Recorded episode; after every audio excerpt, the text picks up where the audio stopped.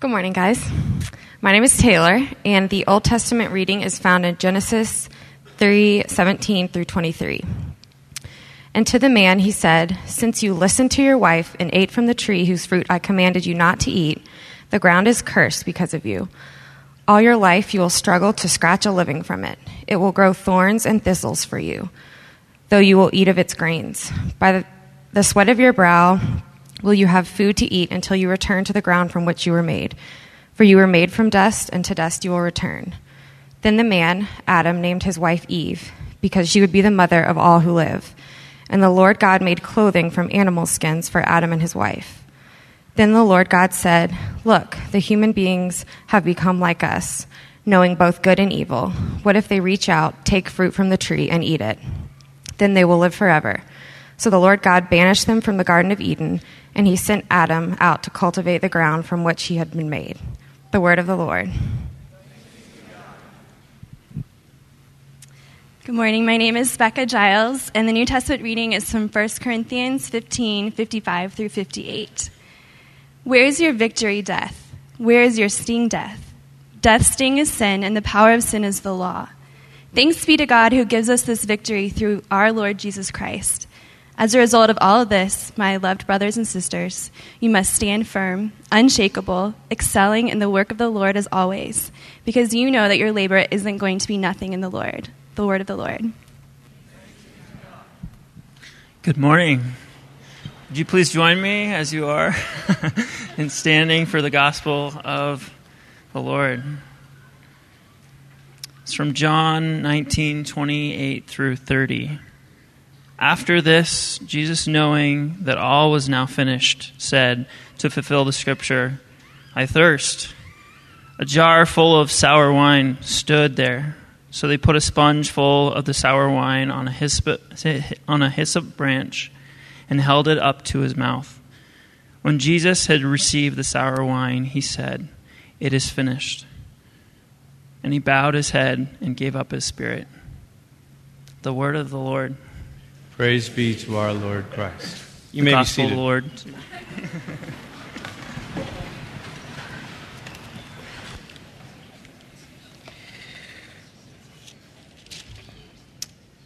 Well, several weeks ago, we began a series about work and the workplace. And Pastor Brad Baker did the first two weeks. In week one, he talked about work as, a, uh, as being done unto the Lord, as worship. At the second week, he talked about work as witness. And then last week, I talked about work zoomed out. We said, let's go back to the beginning. Why do we even work? And we talked about work being a pre fall call which maybe for some of us that was really bad news to know that work was not the result of the fall. But work is really part of how we bear God's image. Work is how we collaborate with God to cultivate His world. And so we talked about what that might look like to collaborate with God. And we said you can live out your calling in different contexts because your calling has to do with how you collaborate with God. And and then we, we talked about cultivating and, and working in a way that makes something of the world instead of just working in a way that takes something from the world. And we all know the, the way of working that is exploitive, that just takes from instead of makes of the world. I'm reminded a little bit of um, the, the, the, quote from Martin Luther where he said, The Christian shoemaker, well, what should he do? Uh, he does his job unto the Lord not by putting little crosses on his shoes but by making good shoes. And that there is this thing of part of how we cultivate is to have a sense of vocational holiness. We used that phrase last week. The idea of taking our work with a kind of seriousness and making it great.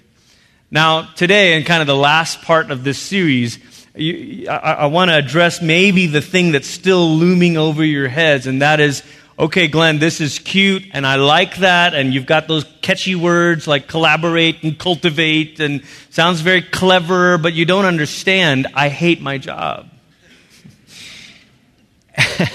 and I know last week we hinted at it a little bit. We said sometimes you have to stay in your work so that you can subvert it, so that you can change the way. But other times, you have to change where you work in order to change how you work. Sometimes that's true. So, right off the top here, I want to say there is no easy Christian answer to what do I do if I hate my job? Okay, the New York Times a month ago had, ran a piece that said, Why You Hate Your Job. I wasn't able to read the article because it had expired off of its free thing and I wasn't going to pay to read it. So I don't know why they think you hate your job. Okay? but I have a thought on why you hate your job. And it has to do with going back into the very beginning. And so last week was Genesis 1 and 2. This week, we pick up the story in Genesis 3, and we heard the Old Testament reading starting in, in, in, Genesis 3, verse 17, and God's talking to Adam, and he says, Look, you've listened to the voice of your wife, you've eaten of the tree. Now he says, Cursed is the ground because of you. The first thing I want you to notice from this text is that you are not cursed, the ground is. The result of the fall is not that humanity is cursed, but that the ground in which we work has been cursed. And so this, the result of the fall immediately is okay, this ground is cursed. There's going to be thorns and thistles. By the sweat of your brow, he says, you're going to eat. You're still going to eat, but you're going to do it with some sweat. And you'll feel that this morning depending on how well the fans work. And then verse 23, therefore the Lord God sent him out from the garden to work the ground from where he was taken. Now listen, the call doesn't change. See, I think it's important to recognize that after the fall, God doesn't say to Adam, He doesn't say, okay, uh, uh Adam, you've, you've, you've uh, messed up, and so no more working the ground. No, He says, no, you're, you're still going to work the ground. It's just that there's going to be work. The title this morning is The Toil and the Joy of Work. The Toil and the Joy of Work. And so, as we look right away in this Genesis text of Genesis 3, we see it. There it is. The call doesn't change. The call to cultivate the ground doesn't change. It's just that now the ground is working against us. Everything is working against you. You know, it's sort of like trying to garden here in Colorado. Everything's working against you. If you want it to, you got to bring in soil from like Tennessee or something, you know? And then, and then you got to like build like something to cover it up when it hails randomly, you know, when it turns from a beautiful sunny day to like tornado warning, tornado warning, which none of us really take all that seriously, right? But except for the hail. And so it feels like the very grain of the universe is working against us. Why won't it cooperate? And you think about this, you know, last week we said, look, this, this idea of work doesn't just apply to people who work and get a paycheck for this. It applies to everything we do. It applies to the care and raising and discipling of children. It, it, applies to those who give their lives to be at home and do that. And you think, why my children are so angelic when they stay asleep. And then all of a sudden they're awake, it's like they're working against me. right? You feel this. But we feel this in the world. Whatever work you do, why is it that the ground itself seems to work against us? Fruitfulness now must be intentional.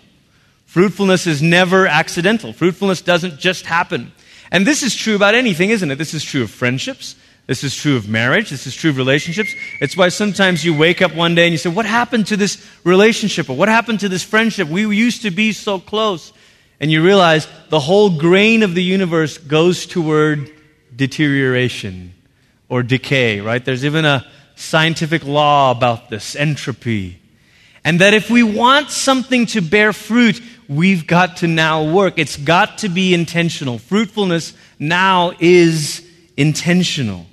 But there's something else that happened as a result of this fall. Not just that there's toil in work, but that the work is now tainted in terms of motives. Do you know the first thing we talked last week about Adam getting the creative act of naming the animals, so that's wonderful. But shortly after, the creative artifact, the first artifact that the humans make is what? Clothing.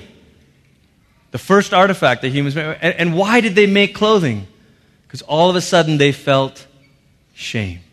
Now, there's something, you got to go beyond the literal here and just imagine nakedness as a picture in the Old Testament of shame.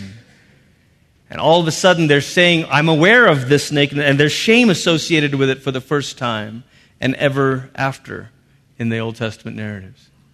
And so all of a sudden, the first cultural artifact, the first thing that is made, is now made out of the motivation of shame.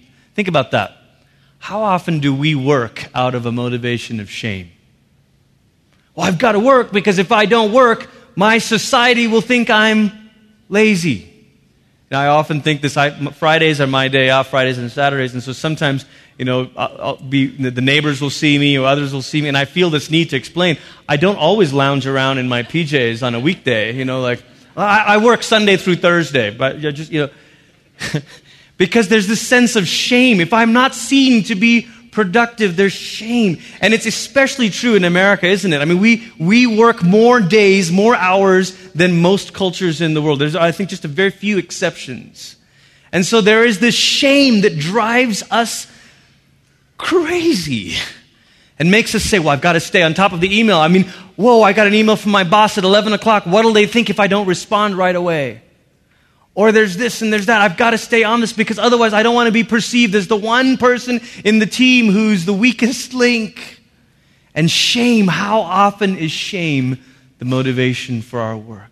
But you know, the Genesis narratives continue, and you, it kind of reaches this like pinnacle point of crisis in Genesis 11 when all the peoples come together and they create a cultural artifact that's much bigger than clothing. They build a tower.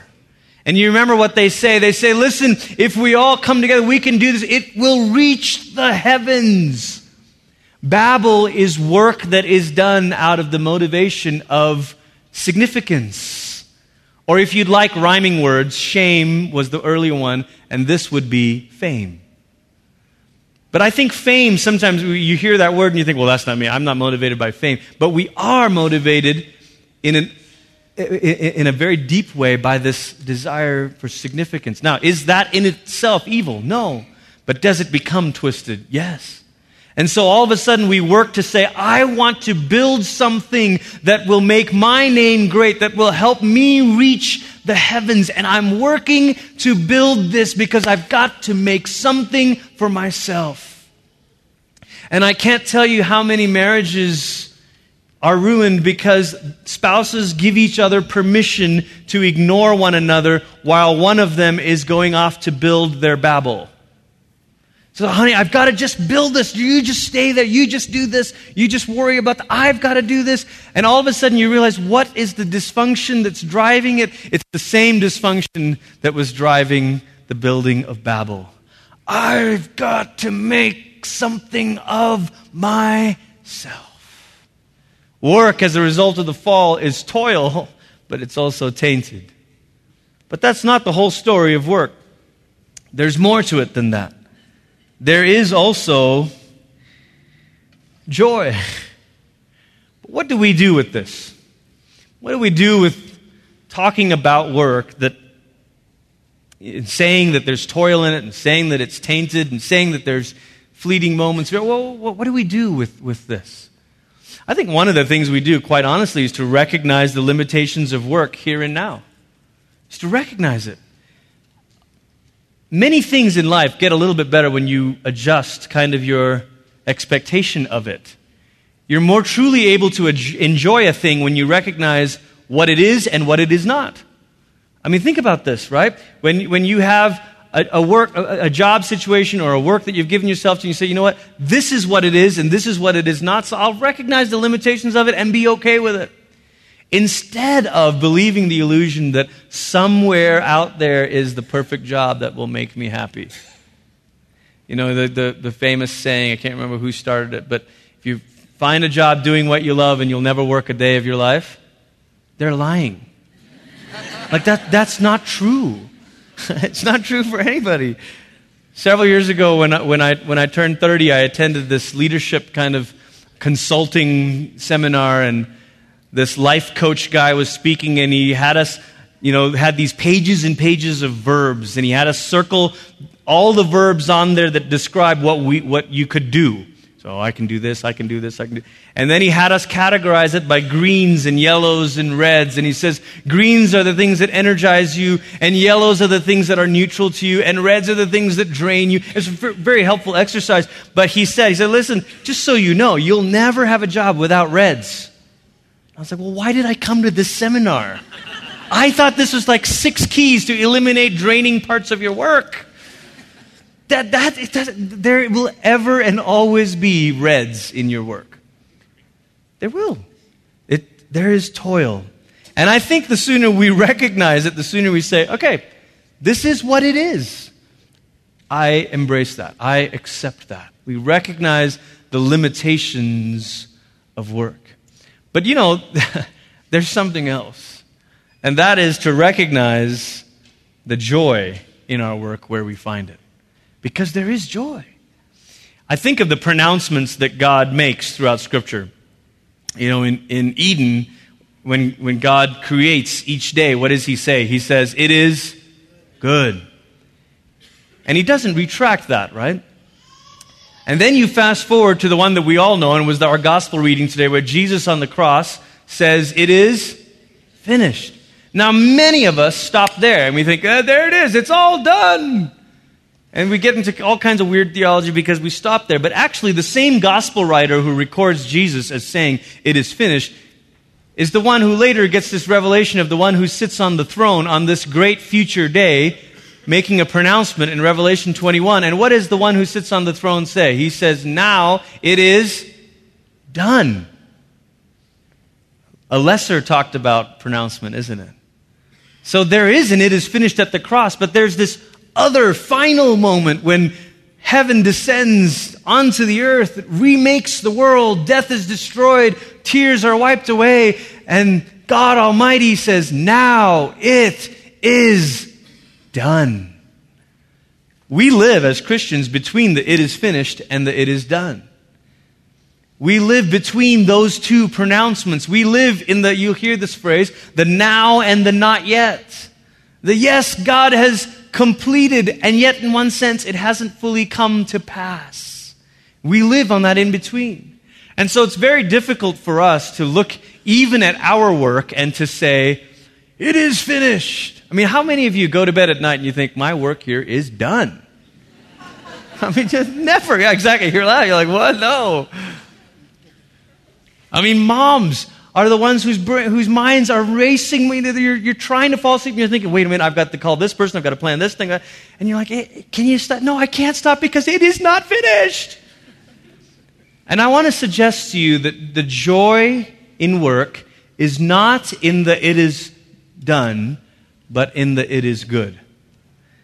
That in actuality, to find joy in our work, We've got to go back to the creational pronouncement that Almighty God makes and say, okay, I can't say that it is done because we're not living there yet. All my work is going to feel incomplete. But can I go back to that creational moment where God the Creator said, it is good? And can I look at some of the things I've done and say, and that's good too? And this is how I collaborated with God, so that's good. I have a friend who says, it's not just good, it's good enough. You know, that's, that's not what we're talking about. But, sorry. But how can we stop and say, okay, you know what? Step back. There's joy in this. That's good.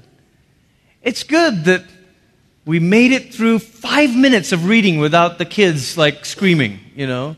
It's good that I was able to respond to these things. It's, it's good that I was able to build this much. It's good. And sometimes, actually, it takes friends to look at that for you and to step back with you and to say, hey, hey, hey, good work. Good work there. That's good.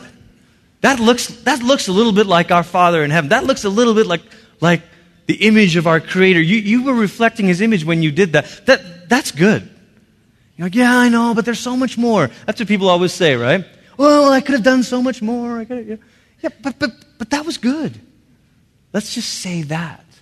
Because if we never let ourselves stop and say it is good, we'll never find joy in work. But if we can stop and say, that was good, that was good.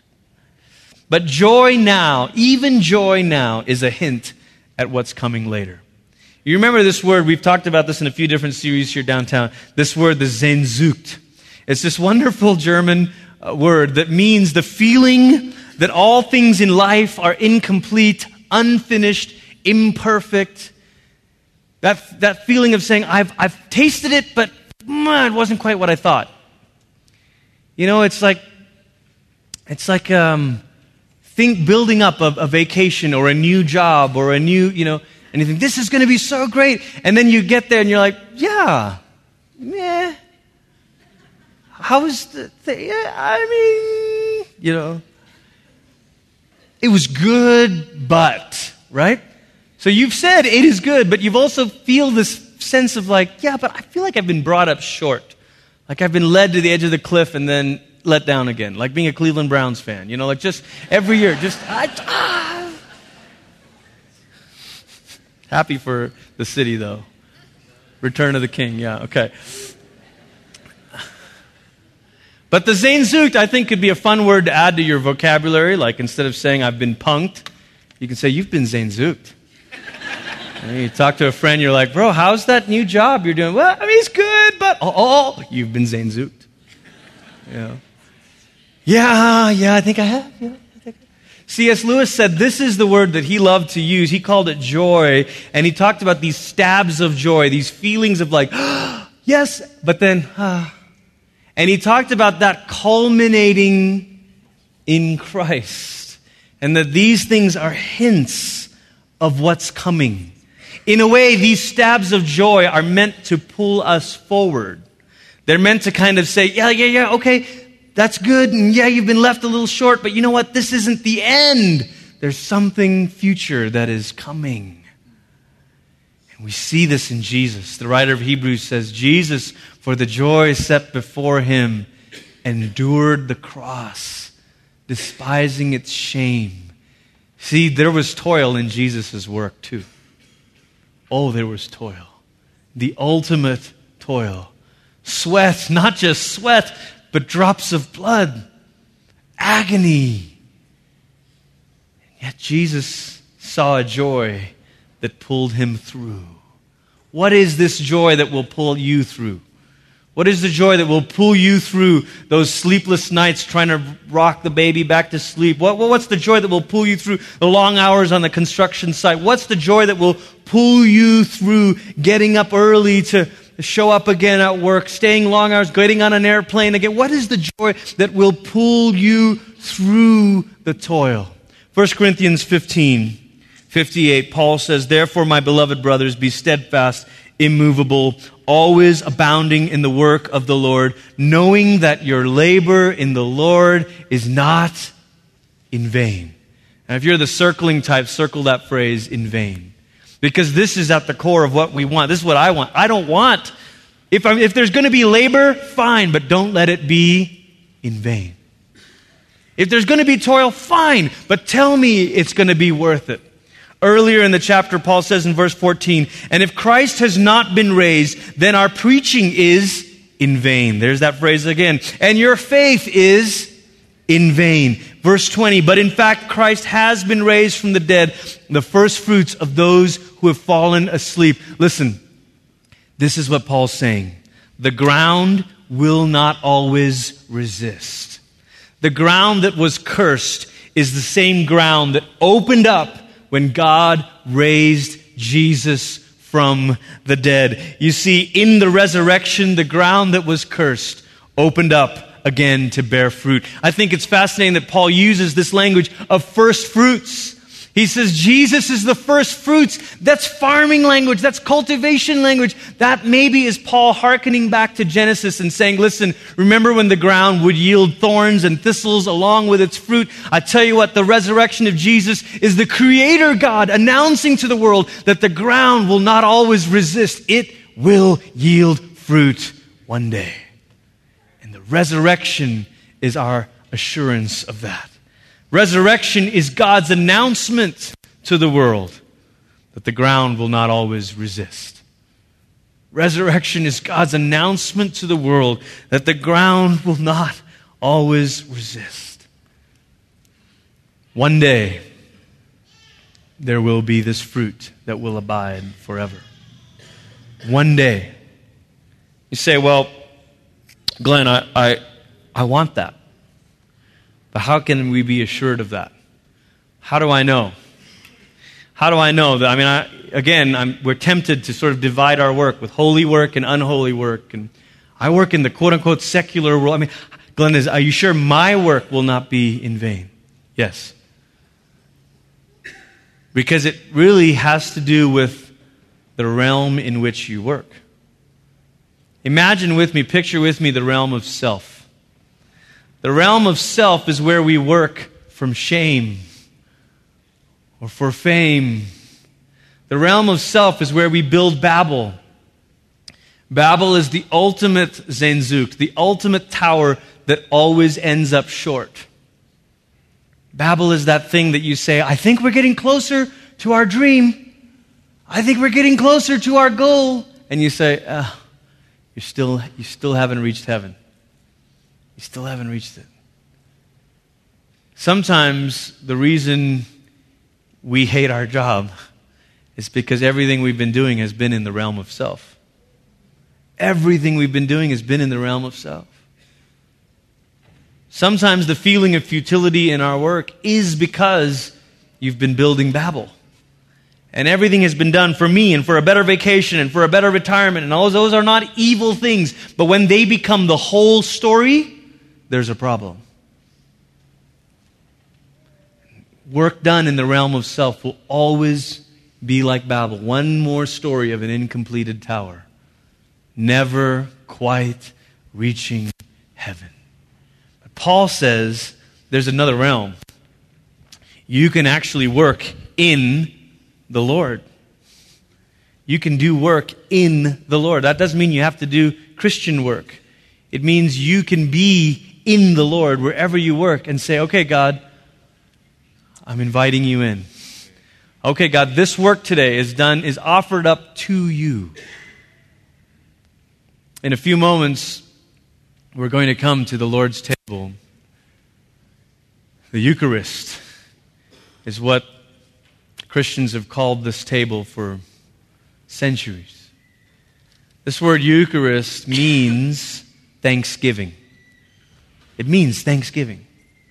And inside that word Eucharist is this little word charis, which means grace, or quite simply, gift. Do you know how we started working in the realm of self? We started off in the realm of self when, when the first man and woman looked at something and took. They didn't receive as gift, they took. And we undo this when we come to the table. Because do you know what we do at the table? We receive. You never take communion, you receive communion. You see, this puts the whole world back on its feet.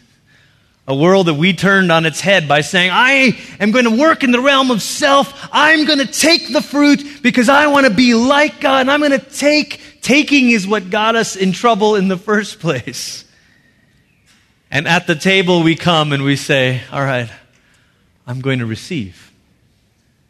And how we move from the realm of self to the realm of in the Lord is by saying, Okay, every good gift comes from you. So I receive this from you. And the only response to a gift is thanksgiving. The only response to charis is Eucharist. The only response to the gift of grace is thanksgiving. All of a sudden, then, your work gets totally reshaped. It's not work done out of shame, it's not work done out of this desire to make a name. It's work all of a sudden done in the Lord. Work that's done that says, okay, thank you for this Monday. Thank you for another day. I offer this back up to you in thanksgiving. Imagine how that changes your Monday. Imagine how that would change all of our work. Paul says, when you work this way in the Lord, it's not going to be in vain. So you're going to find things within it that all of a sudden echo into eternity. Fruit that you didn't realize. People's lives that were changed because of little things you, you weren't aware of. All because every morning you got out of bed and said, Father, I receive this day as a gift. I offer it back to you in thanksgiving. Let my work be done in the Lord. There's a psalm that anticipates this kind of approach. It's Psalm 90. And Psalm 90, for a long part of it, is a bit morbid.